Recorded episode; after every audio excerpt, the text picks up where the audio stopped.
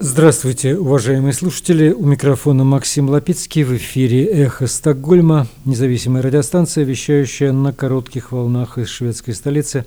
Со мной в студии историк и философ Андрей Горин. Здравствуйте.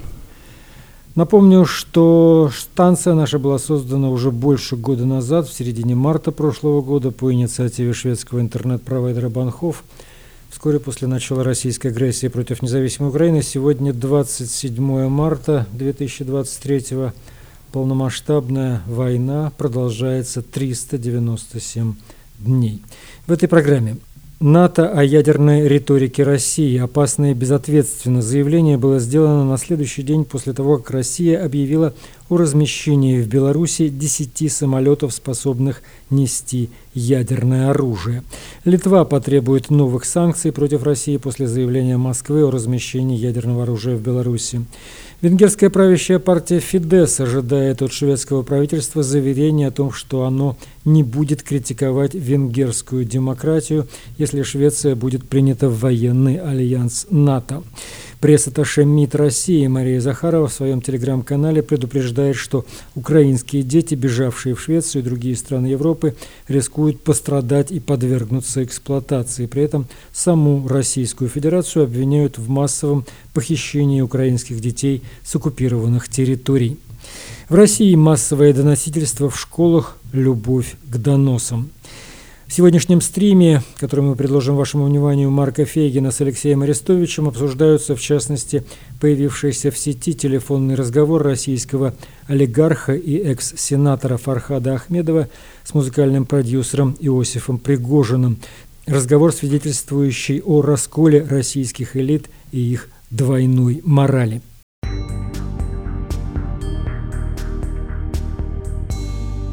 Вы слушаете «Эхо Стокгольма».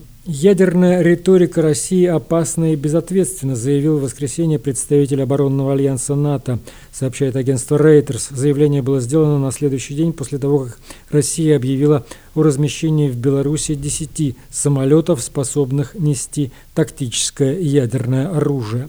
НАТО заявляет, что внимательно следит за ситуацией. По словам же Путина, размещение оружия в Беларуси не влияет на международные договоренности о нераспространении ядерного оружия. Он считает, что действия России ничем не отличаются от того, как Соединенные Штаты размещают ядерное оружие в Европе. Ссылка России на развертывание НАТО ядерного оружия полностью вводит в заблуждение, говорит представитель НАТО.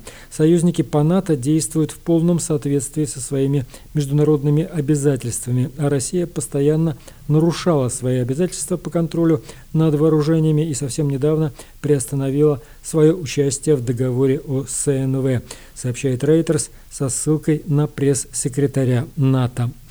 Литва потребует новых санкций против России после заявления Москвы о размещении ядерного оружия в Беларуси. Об этом сообщает МИД Литвы, также по данным агентства Reuters.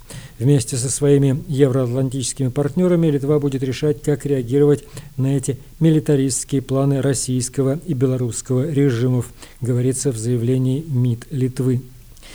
Венгерская правящая партия Фидес ожидает от шведского правительства заверения о том, что оно не будет критиковать венгерскую демократию или венгерское верховенство закона, если Швеция будет принята в военный альянс НАТО. Об этом заявил пресс-секретарь премьер-министра Виктора Орбана в эфире венгерского государственного радио в воскресенье, сообщает газета «Будапешт Times.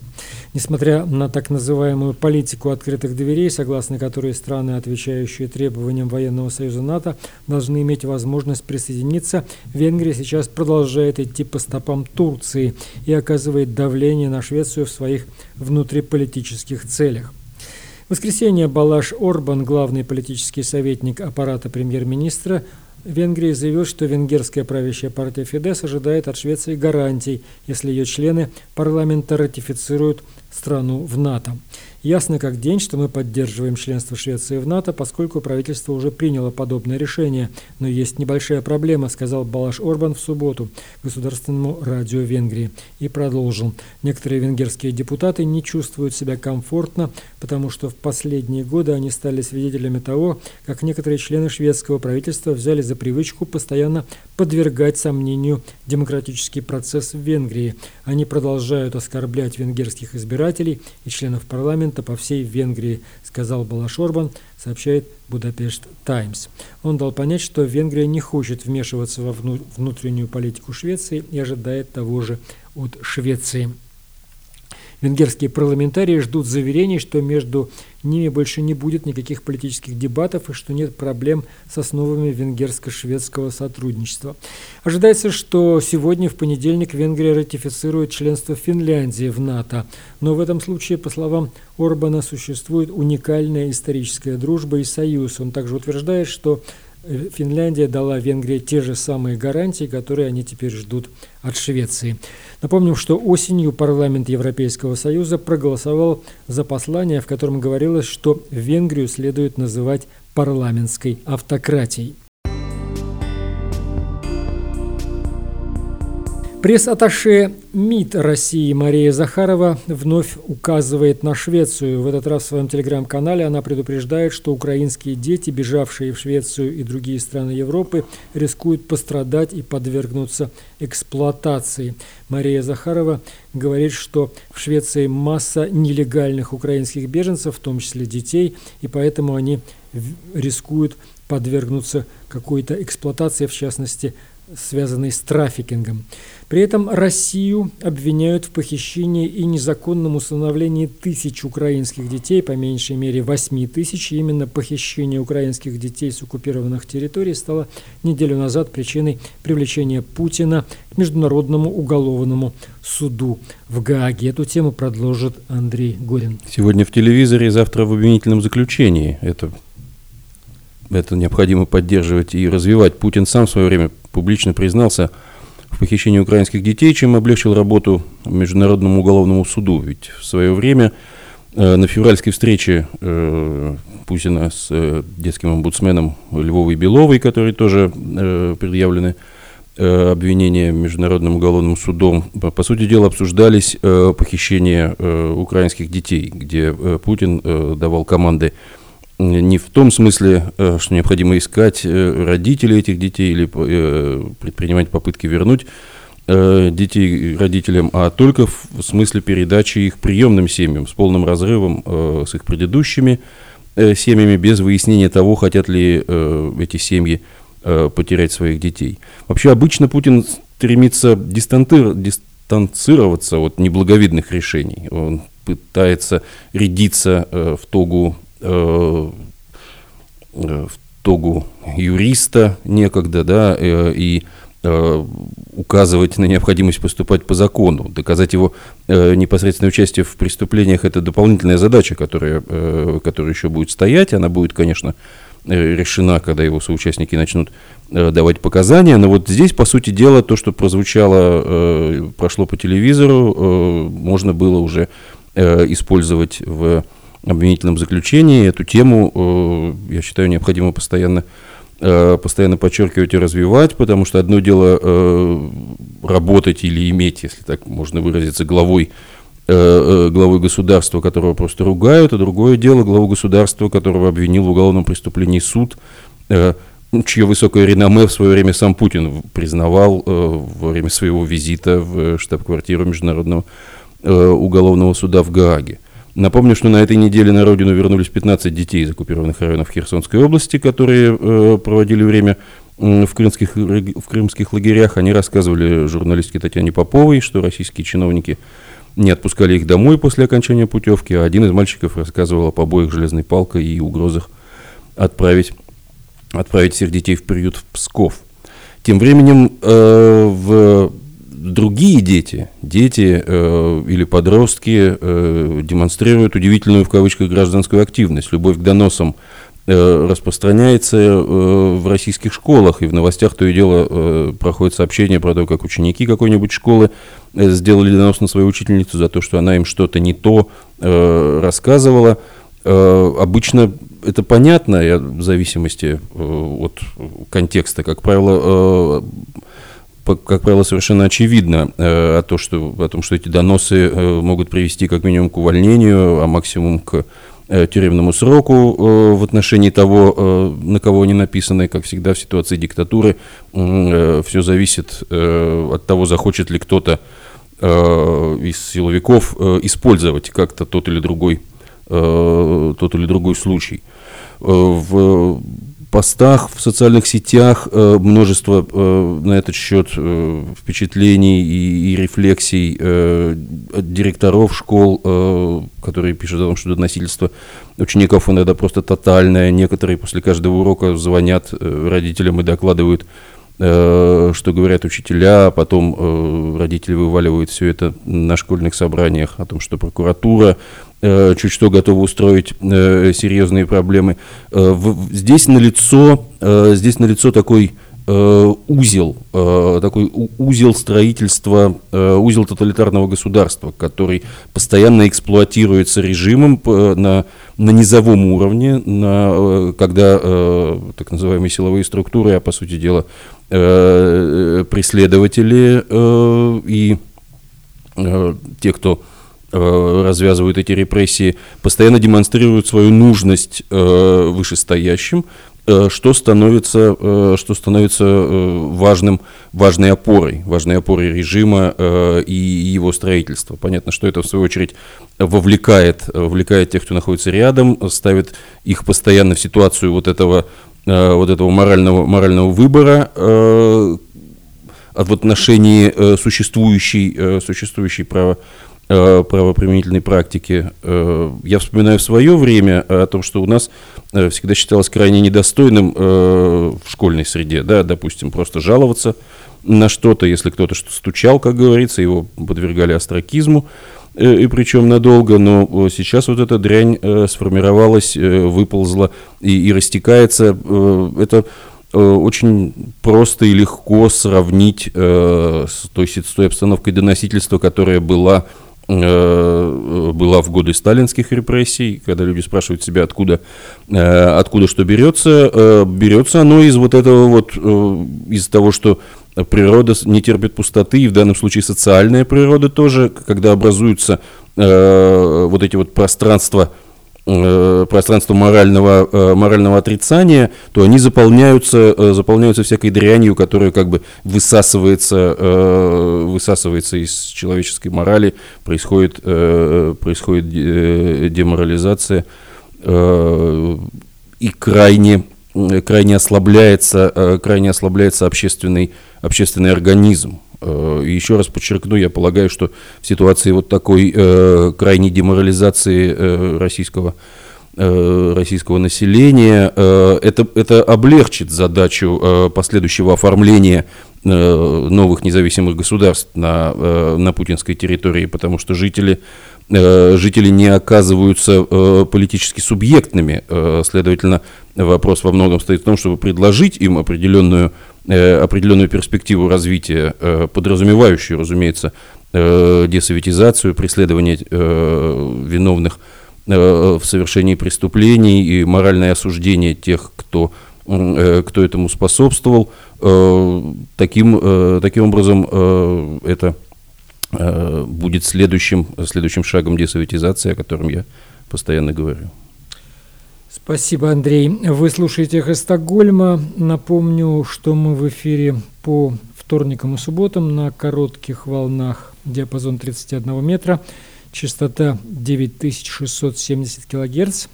Теперь мы в 10 вечера и по Киеву, и в 10 же часов вечера по московскому времени в связи с переходом на зимнее время не на переходом летнее. Москвы на зимнее, а теперь на летнее время, хотя Киев перевелся на летнее время. И мы выкладываем программы на платформах Telegram, SoundCloud, Apple Podcast и YouTube. А сейчас у нас стрим правозащитника Марка Фейгина с военным и политическим экспертом Алексеем Арестовичем. Ну что, давай, знаешь, э, начнем с, э, как мне представляется сейчас, с важного и главного. Ну, не знаю, какой вот эпитет более точный. Путин вчера заявил о том, что в ответ на поставки снарядов из Великобритании из объединенного урана он собирается э, передать тактическое ядерное оружие в Беларусь. Соответственно, он, ну, насколько я понимаю, все-таки важным было оговориться, что это не Беларуси передается оружие, а это боевое дежурство и ля-ля-ля. В общем, из Москвы все это будет контролироваться и так далее. Но это уже второй вопрос. Самое главное, что он решился, пошел на этот шаг. А, вроде как ни, ни, ни, ни к чему пока это не ведет, но это произошло после визита Си Цзиньпина кто как это комментирует. Вот. Как ты видишь э, эту ситуацию?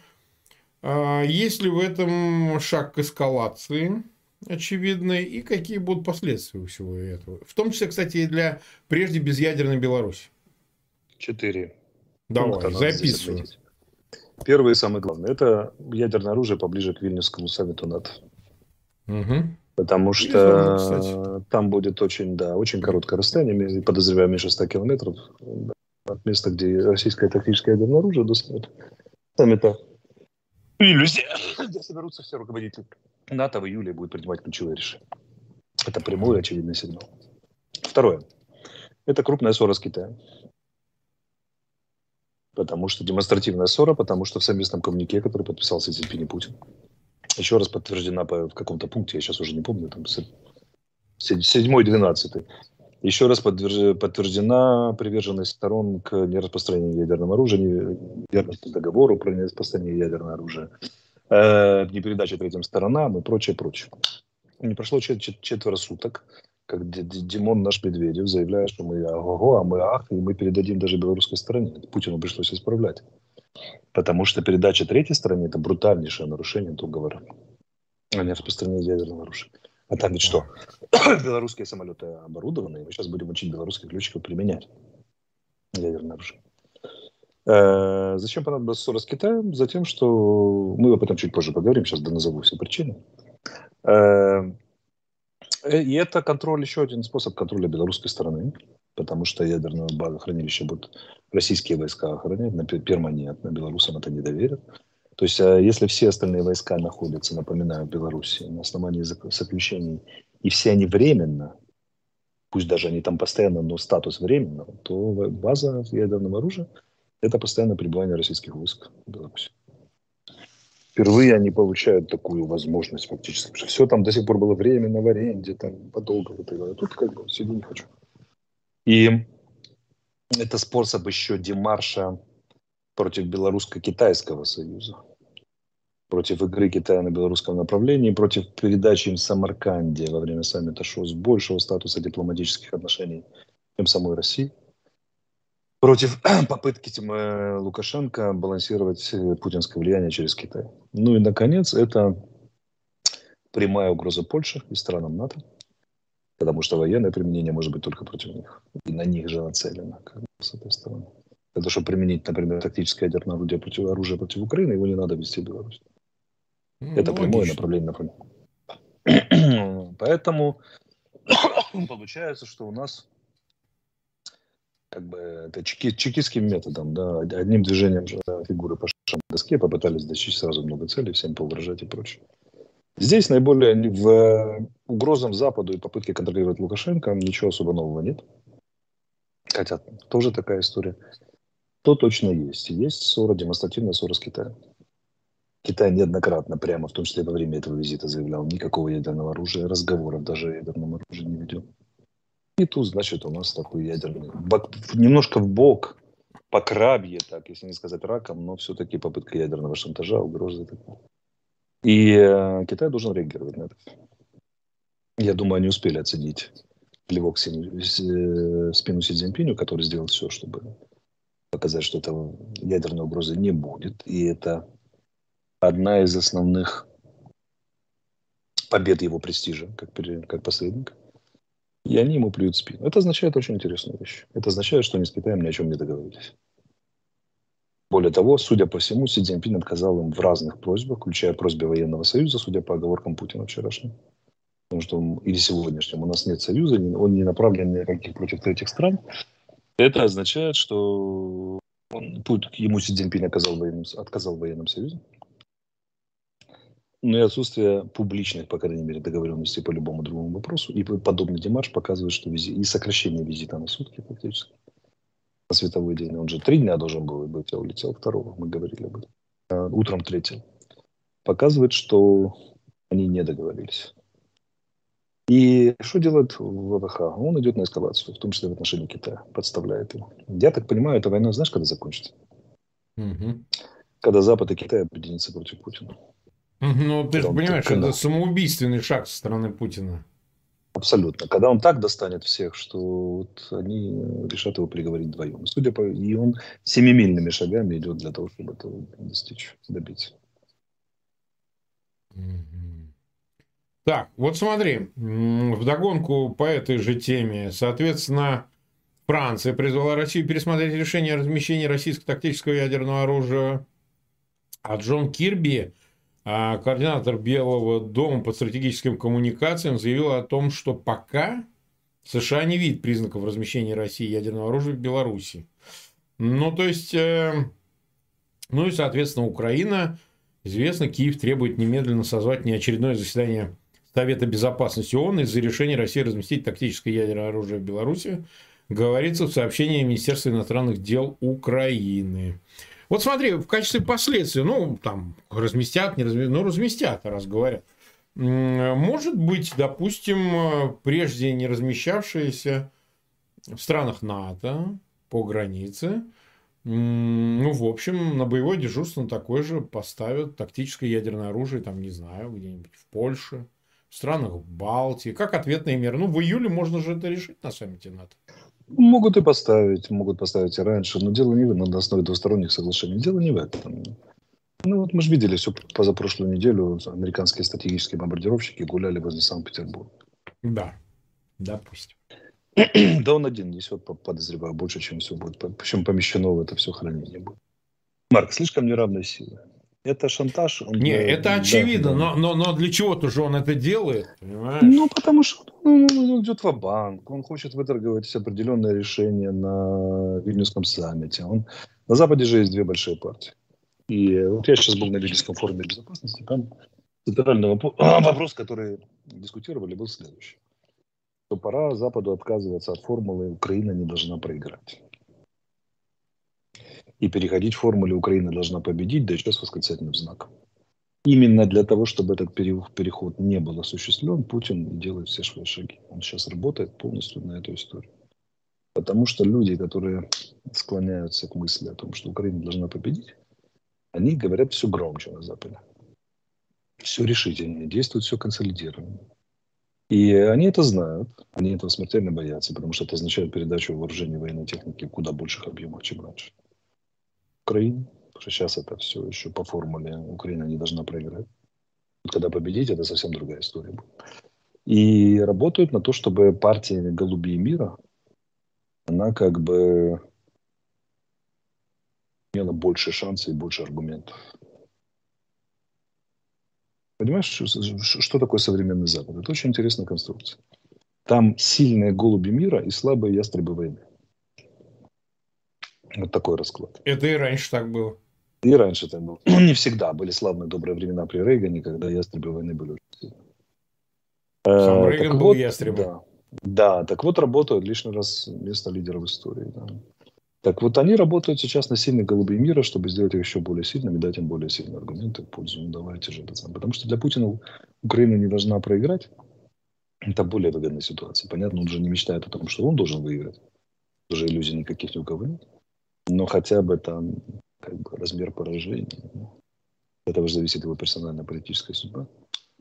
И он, демонстрируя свою к Китаю, а, с которым только что встречался перед дифирамбой, портреты размещали, да, там в струнку тянулись, он показывает, что держи, держите меня семеро, надеясь, что снова найдутся люди, которые это испугаются и будут брать это в серьезный политический расчет при стратегическом планировании. Таких людей нет.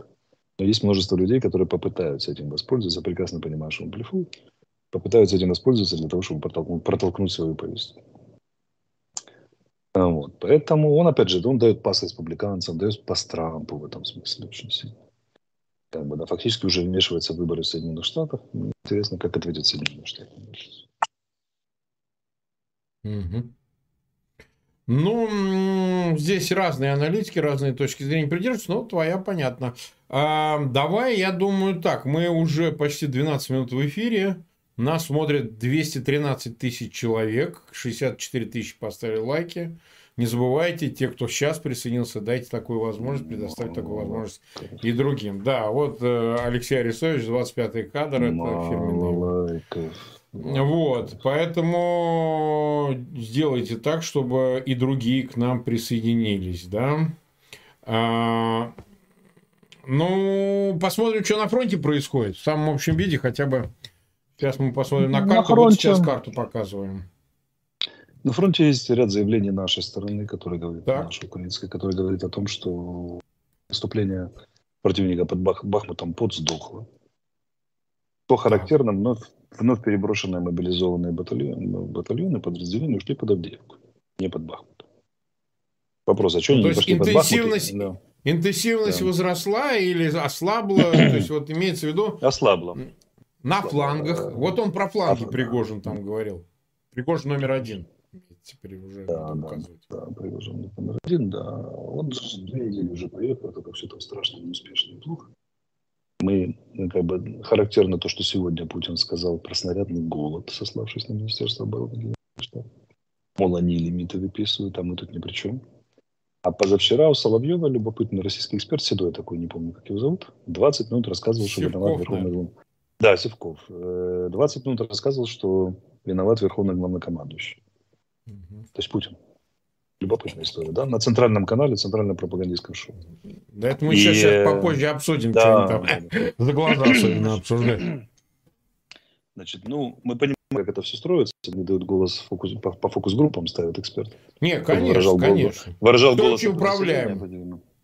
Да, да, но, но тем не менее, сам факт того, что начали критиковать Путина на центральном телевидении, показывает, что соответствующие голоса в России есть. Они настолько значимы, что надо выставлять эксперта и дать ему 20 минут говорить. Как ты знаешь, для телевизора 20 минут – это огромный срок. Наши зрители, телевизор – это 4-5 предложений. Если вам 20 дали минут, вы очень значимая фигура. С очень значимыми месседжами. Так вот, Путин откровенно валит, валит все на военных. Военные валят на Путина откровенно. Это веселая история, чем-нибудь должна закончиться. Особенно учитывая, что есть Пригожин, который валит на всех. Гиркин, который ругает направо и налево, всех, включая Пригожина. И представляет уже собой там группу неоимперцев. И больной Кадыров, который там, вот, там сегодня-завтра, значит, да, как говорят где-то тихо, тихо злобная ФСБ, который свои, свои игры играет. Э, на, на, как бы, на лицо у нас внутриэлитный конфликт в Российской Федерации. И Пригожин, который продюсер, муж Валерий.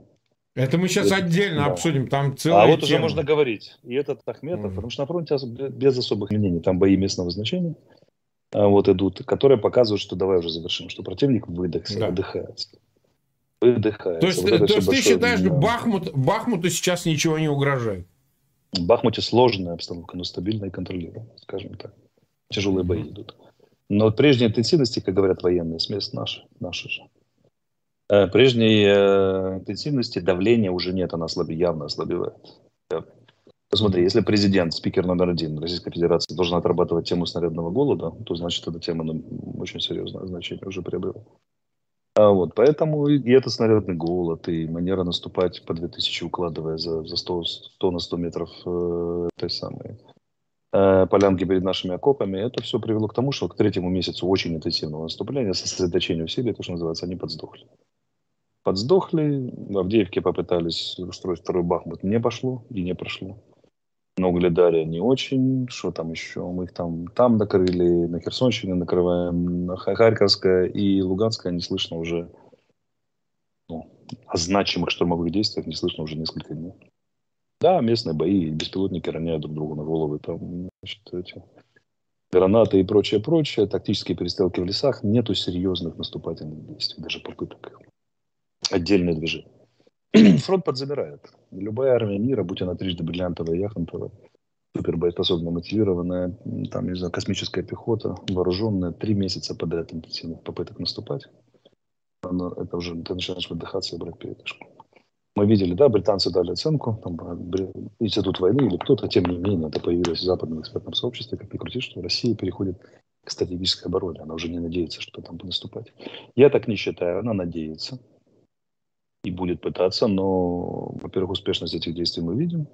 Все равно будут в лучшем случае оперативно-тактическими. На оперативный успех даже замахиваться уже не получается. Куда там и стратегическом. А во-вторых, они э, не сейчас им нужно выдохнуть, прийти в себя, поставить в оборону. Некоторые тоже не собираются давать эту паузу. Посмотрим, что будет. Я думаю, будет весело. Поэтому я ожидаю позитивных новостей в короткие исторические сроки, связанные с нашим контрнаступлением. Хотя Анна Малер, министр обороны, призвала о нем не говорить. Люди неофициальные шумы. Тем более все, все о нем говорят. Так вот, э, что я хочу сказать, что надо вернуться к Пригожину, второму Пригожину. Ну давай, вернемся к второму Пригожину. Давай, да, да. На Ахмедову, да, Фархаду Ахмедову, да. Да, на, на лицо признаки внутриэлитного конфликта. Видим настроение, да, в российской элите. Как это все пропало и, и, и, и, и что дальше? И нет перспектив. Мы не собираем... Я так понимаю, что наша командование, военно-политическое руководство вовсе не собирается ждать, когда оно дозреет само собой. И намерено помочь. Я думаю, что пределом внутриэлитного конфликта в России, после которого элита российские будут принимать практические решения, вынуждены. Это будет выход наших войск на границе с Крымом и начало обработки Крыма, Крымского моста. Мы говорили это многократно, очевидно, по причине того, что Крым – это жемчужина в короне Путина. Это явное, очевидное, символическое поражение, не просто содержательное войны. Это момент, когда он будет вынужден поднимать ставки ядерное оружие как бы, да, и российская элита будет, станет, станет непосредственно перед необходимостью принимать решения по вождю. Почему? Потому что сейчас им трудно сговориться о заговоре, хотя все все понимают. Им нужен момент какой-то, знаешь, который вот не надо сговариваться, когда все посмотрели в глаза друг другу. Секретари, референты, охрана, там, не знаю, олигархи, там, генерал ФСБ и поняли, что надо кончать, потому что придурок, да, тянется к ядерной кнопке, пусть даже тактической. Произойдет договор, заговор произойдет молча, без единого слова. Зайдут в кабинет и придушат шарфом нахрен. И, и очевидным образом все идет туда. Это лучшее разрешение этого кризиса, потому что ну, я не вижу для них вариантов никаких. Вообще никаких. И э, ну, наше контрнаступление очень сильно подтолкнет к этому сценарию. А учитывая, что он дурак, дурак персонально и ссорится крупно с Западом, угрожая ему этим перемещением ядерной базы в Беларусь, и с Китаем, плюя в спину Си Цзиньпину, который только что пообещал миру, что не будет никакого ядерного оружия, ядерного шантажа, ну, сколько у него союзников осталось и в мире, и внутри, внутри элиты. Я думаю, что ему подыскивают замену уже даже те люди, которых он считает своими ближайшими друзьями, потому что дедушка невменяемый абсолютно. Точнее, он вменяемый, он просто бравирует невменяемостью, пытаясь всех напугать, но проблема же таких решений, что действительно могут испугаться и решить с этим закончить. Очень быстро. Не бояться дальше. Поэтому, ну, я думаю, будет весело в ближайшие месяцы. Угу. Так, э, 254 тысячи нас смотрит, и 88 тысяч поставили лайки. Алексей у нас находится в командировке, поэтому звук э, может быть не идеальный. Если есть возможность, Ребята, просто ну, об этом спа- опять спа- Спасибо, что в, при, в принципе есть какой-то звук. Да, поэтому я это тут, такой вопрос, знаете... Я тут в, придорож, в, придорожных, в придорожных кабаках вынужден да, из подсобок давать интервью. Мы не с собой в кабаках, мы все, понимаешь, постудим. Ну да ладно, значит, что я хочу сказать по поводу этой записи. Там она действительно вообще показательна. В принципе, это слив такой, ну, каждый второй там об этом разговаривает, причем терепится по телефону. Ну, может, сейчас как-то они будут аккуратнее. Главной фигурой здесь действительно является Ахмедов. Пригожин это, в общем-то, фигляр вот, который побежал сразу оправдываться, там, умолять и так далее. Вот, и, так сказать, мы такое уже видели, так сказать. А вот Ахмедов, да, человек серьезный, с денежками, близкий был, и мало того, значит, э, член Совета Федерации уже много лет. Да? Ну, сейчас не знаю, остается он или нет, но он сейчас за границей находится в свое время соскочил. Ты понимаешь, там в чем проблема? То, что оценки-то они раздают похлеще нашего с тобой, хотя мы то же самое в эфире говорим, ну что с нас взять, да? На беда другая, они там фразу, ну посмотрим, как оно само что-то вот сейчас само. Там нету вот этого, что ну как, ну так дальше нельзя. Хотя, понятно, по телефону, даже в такой беседе они такого говорить кто не скажет, по, Кто же скажет по телефону, Правильно. давай мочить? Но, но, но, но там есть ощущение, что кто-то, олигарх или представитель силового блока, кто-то другой это сделает. Э, так вот, им надо просто еще раз напомнить, путем санкций, кстати, сказать, что никаких других не будет. Другие – это вы. Потому что они же жалуются. У Ахмедов, кстати, под всеми возможными санкциями. Британскими, европейскими. Но у него там позаморожено все. Вот он рассказывает про Дубай, где он там... Так же, как и... Ну, у Пригожина, понятно, израильский паспорт. Это само собой, как обычно. Вот. Но все они говорят о некой э, релокации. То есть, мы так ее подразумеваем, да? А им нельзя давать этой возможности. Олигархи, как я много раз говорил, мой концепт заключается в том, что не спасать их, не давать им возможность выпрыгнуть из этого всего, потому что они ничего делать не будут, а наоборот продолжать давить и дальше, дальше. А если вы, ребята, санкции вам не нравятся, то вы получите ордера, как военные преступники. Да нет, ну зачем, оставьте санкции, пусть лучше санкции. Не, ну так тогда вы действуйте, что если вы не хотите получить ордер на арест от Международного уголовного суда. Вот как это работает. А вот это совершенно по-другому воспринимается в мире. Там начинаются разговоры про то, что а давайте половину состояния, как об этом Макфол заявил, забирать в пользу Украины. Зачем половину забирать? Можно все забирать. Почему их надо спрашивать? Забирать сколько у них? У них надо забирать все. А вот для того, чтобы оставили что-то, нужно это еще заслужить.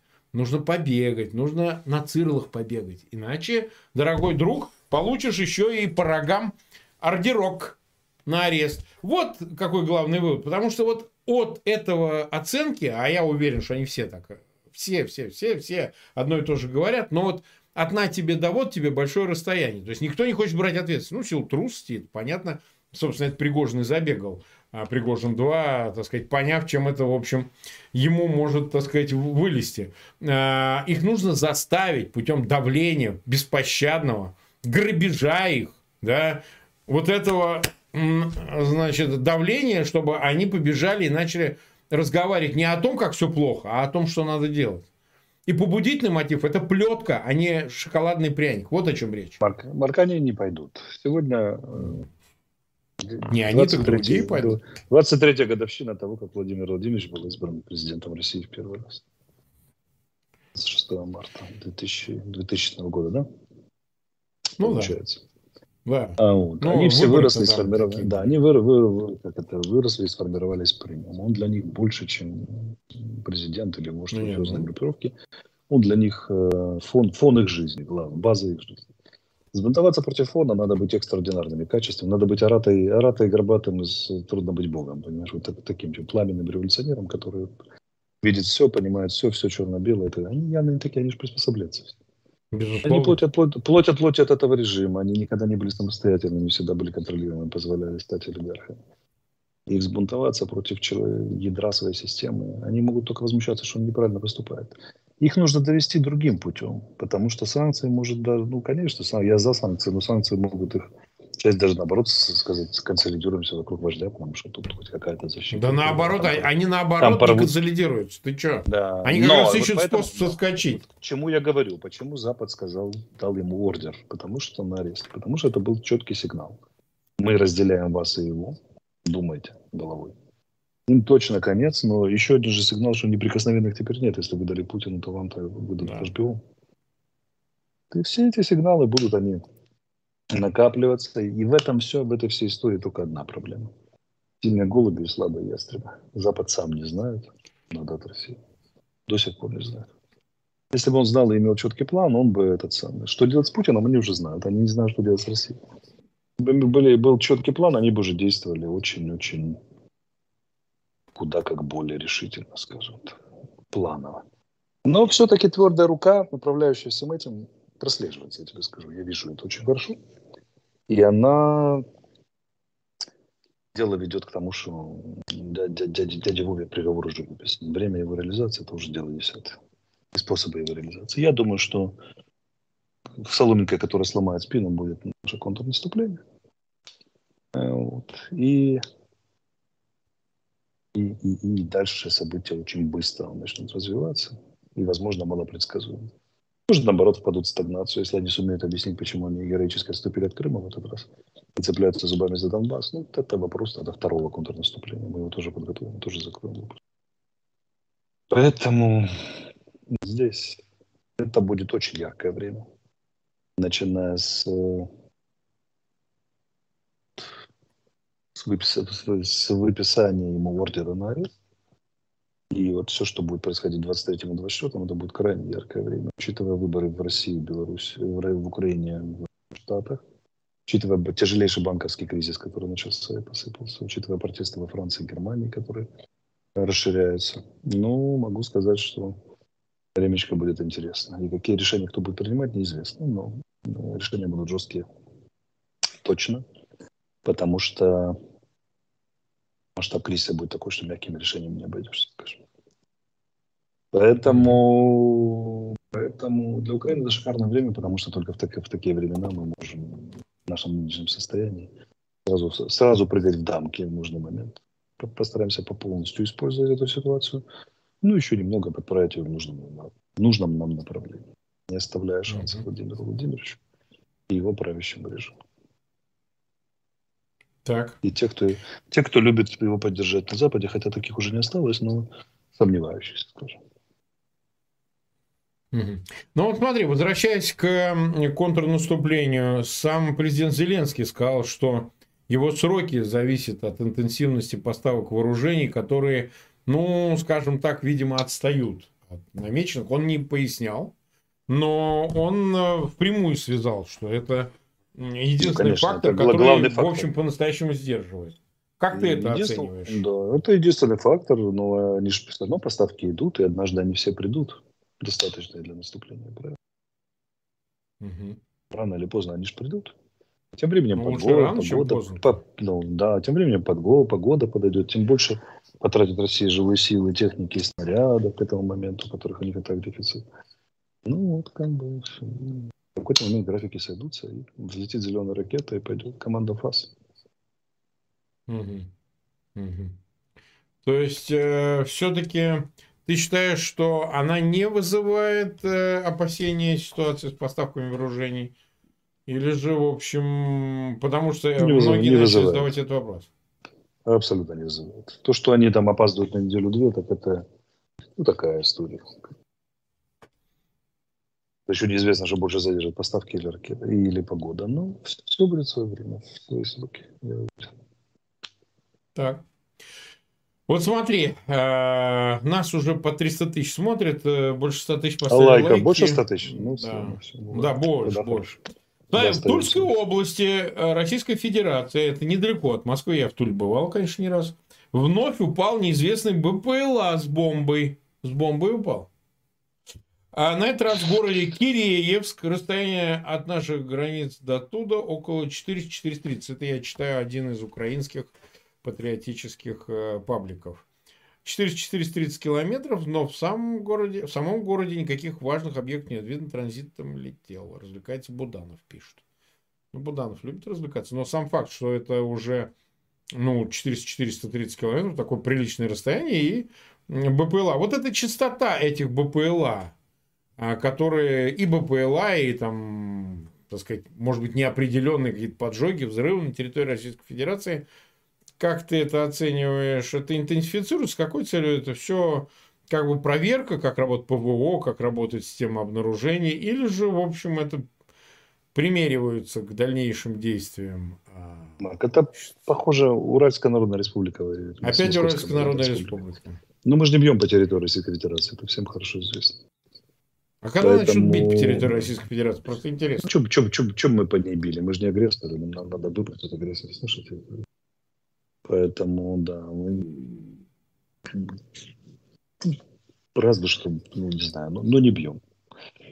Поэтому, ну, да, может, партизаны какие-то там российские. Может, может, может, это что? Может, ФСБ взрывает Россию, может быть, это военные российские разрешаются управлять беспилотниками. Ну, Джанкоя. Слышал, какой характерный звук, когда упали по, по эшелонам? Э, такие шахеды упали, попали по эшелонам с, с калибрами.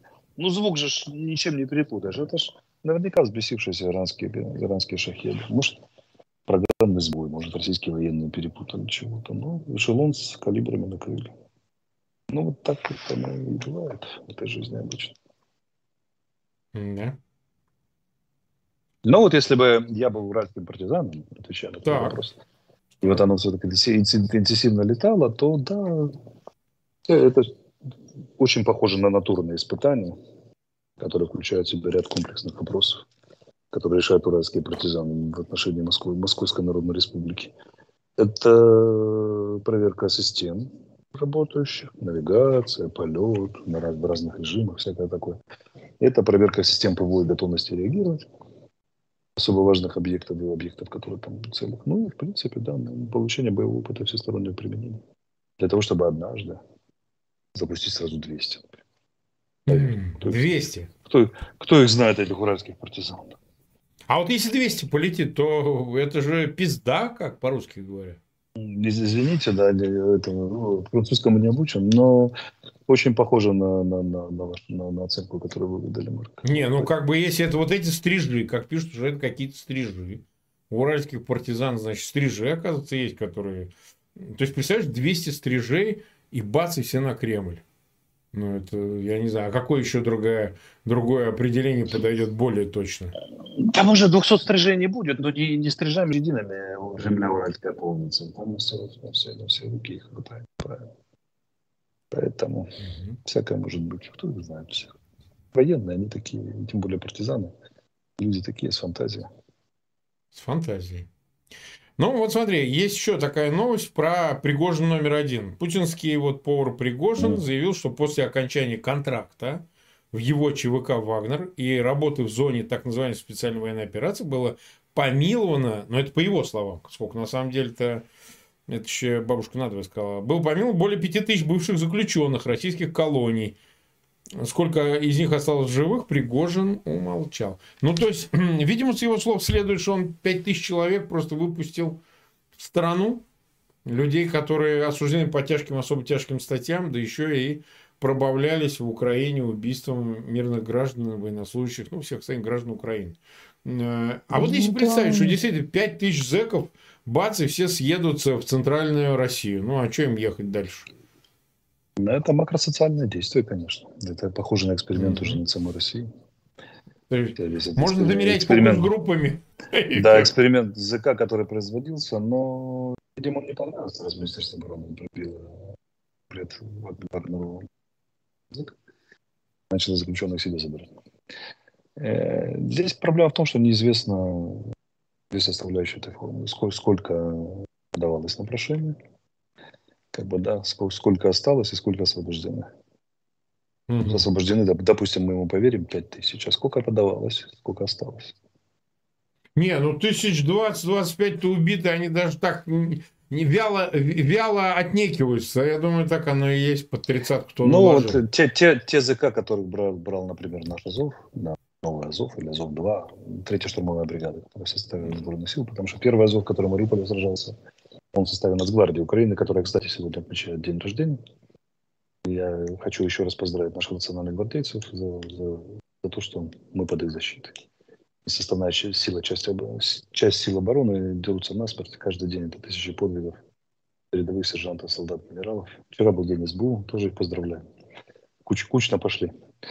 А, вот, спасибо за защиту, спасибо за то, что я, например, имею возможность спокойно вести эти передачи работы на своем mm-hmm. участке информационного фронта, потому что кто-то бьется на участке горячего фронта. А наши зрители могут спокойно их слушать. Так вот, возвращаясь к этой теме, эм, ну, они же думали, что они придумали универсальное цивилизационное оружие, взять море зэков и бросить их на, на, на смерть, как бы, как мотивированная ну, штурмовая конечно. пехота, потому что если ты не пойдешь, тебя расстреляют. Но те, кого брал Азов, да. вот третья штурмовая бригада, они сказали, там, двух или трех, они записали, по крайней мере, одного я точно видел, но говорили, что больше. Они сказали, что уже очень неохотно вербуются, что вот их брали со старого состава. То уже в зонах дураков, в зонах и тюрьмах дураков нет, никто, никто, никто не хочет туда заходить, ни к Вагнеру, ни, ни, ни к Вагнеру. Люди предпочитают остаться в родном доме, скажем так, тихо, тихонько досидеть, нежели играть в эту лотерею. Батальон из 300 человек побежал, трое вернулись. Как бы. И потом, конечно же, амнистированы, в кавычках, да, если, если, если, да, если дожили. Поэтому, ну, представим себе, что он сказал правду. Вот пять тысяч людей, которые вне закона, по сути, находятся, да, по, по своей системе миропредставления, картине мира, моральной ценности. И там же был Александр, который говорил, уважаемый человек, который из Турции вещал лежа на кровати, обращаясь к Пригожину. Да, да, да, да, да. Курара, да, он же сказал, что, Курара, да, да, Курара. Вот он же сказал, что он же сказал очень да. мудрую вещь, такую видно, что жизненный опыт большой, что не дается мать сменить, вы не сможете вернуться к нормальной жизни. Рано или поздно вы все окажетесь.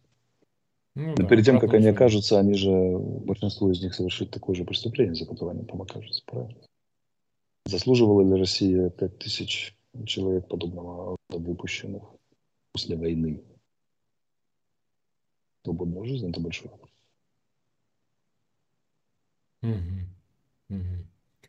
Так, ну мы уже 37 минут в эфире, буквально еще немного. А, а, я хотел с тобой еще обсудить, знаешь, напоследок выборы в Турции. Потому что Эрдоган, ну, я думаю, что он выигрывает, хотя там и некоторым образом напряженная борьба. Он, он фаворит, он... Скажем, скажем так. Он фаворит, фаворит да. Он фаворит. У оппозиции большие проблемы. Она же долго не могла выдвинуть единого кандидата. Да, ну и, и там такой там, э, да, старый такой кандидат основной. Да, он, он стал э, компромиссом. А компромисс это в любом случае хуже, чем любое крайнее решение. Мы же знаем, поэтому. Ну, и да, все ну, так да, гладко, ну, да. гладко там. Но ты полагаешь, что как-то с выборами связано его выпадение из процесса переговорного? Там, вот он сегодня якобы поговорил с Путиным, опять призывал его к мирному решению, ну, то есть прекращению войны и одновременно, значит, благодарил за сделку по зерну. Ну, когда политик идет в, на предвыборной, в предвыборном марафоне, гонки, тут же сколько осталось, полтора месяца, то все его действия, это действия направлены на победу. Он поговорил, потому что он идет в том же тренде, тренде миротворца. Миротворец – это престиж, тренде эксплуатации российских денег, которые, для которых Турция стала тихой гаванью, как и, как Эмираты.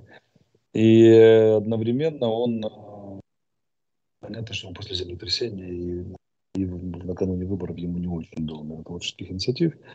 Турция сейчас очень хорошо отработала тему продления зерновой сделки. Там же даже неделю mm-hmm.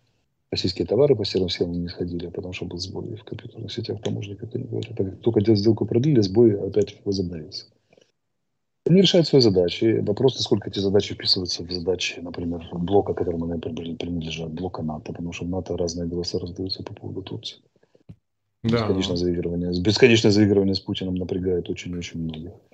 Ну и значительную да. часть э, турецких, турецких движений, да не, туре, не турецких, а движений самого Эрдогана определяет полуторачасовая беседа с Блинкиным. Когда он летел в Казахстан, сел в, в аэропорту турецком переговорил. Потому что ряд признаков показывает на то, что разговор был такой основательный. Совсем основательный. И Правда, тут Эрдогану приходится проходить между Силой и. Здесь, как бы, между с турецкими интересами, как он их понимает, и игрой все-таки по общим правилам с коллективным Западом, частью которого он является, будучи членом, членом НАТО. Ну, вот, поэтому тут, тут очень непростая история. Ну, Эрдоган, как мастер политической игры, пытается вести эту тонкую, очень тонкую линию между двумя этими очень значимыми факторами. Там непросто угу. все. Но думаю, что в сторону ужесточения будет легкого, но ужесточения. То есть Америка после его победы Америка... можно предполагать? Америка умеет настоять на своем. Mm. Один из ключевых вопросов это Швеция в НАТО, да или нет, к Вильнюсскому саммиту. Ну, они не успеют, явно не успевают, мне кажется. В НАТО разные голоса. Да нет, это можно сделать очень быстро. Было бы желание. В НАТО разные голоса, вплоть до того, что наложение санкций на Турцию за неконструктивную позицию внутри самого блока НАТО. Посмотрим, что будет после победы на выборах, какую линию изберет, если он побеждает Эрдоган, какую линию он изберет. И... Но думаю, что говорить с ним будут жестче с каждым до выборов, во время выборов, после выборов. Потому что настроения очень жесткие в отношении его, его политики в НАТО в самом.